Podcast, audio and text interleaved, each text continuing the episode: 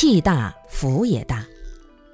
容忍是一种行为，生活中充满了很多的冲突、不安和嗔恨，让你觉得忍无可忍。所谓“先以欲钩牵，后念入佛智”，就是告诉我们，心量大，福报也就更大。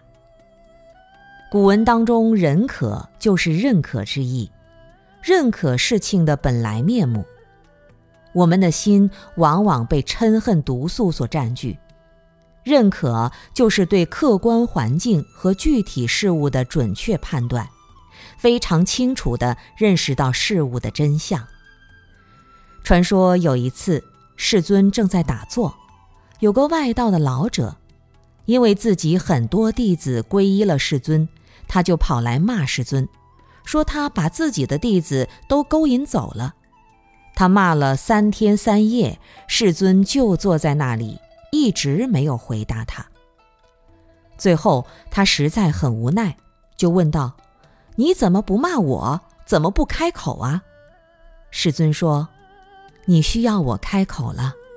我问你一个问题：你家里有没有来过客人？有啊。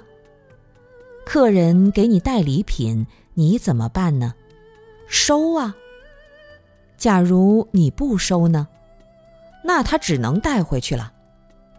那个外道是聪明人，想想自己骂了三天三夜，世尊不理他，等于什么都没有收。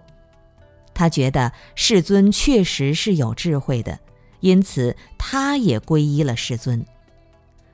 容忍别人犯错误，提携他，这是具有大智慧的忍辱，也是忍辱的。真意所在。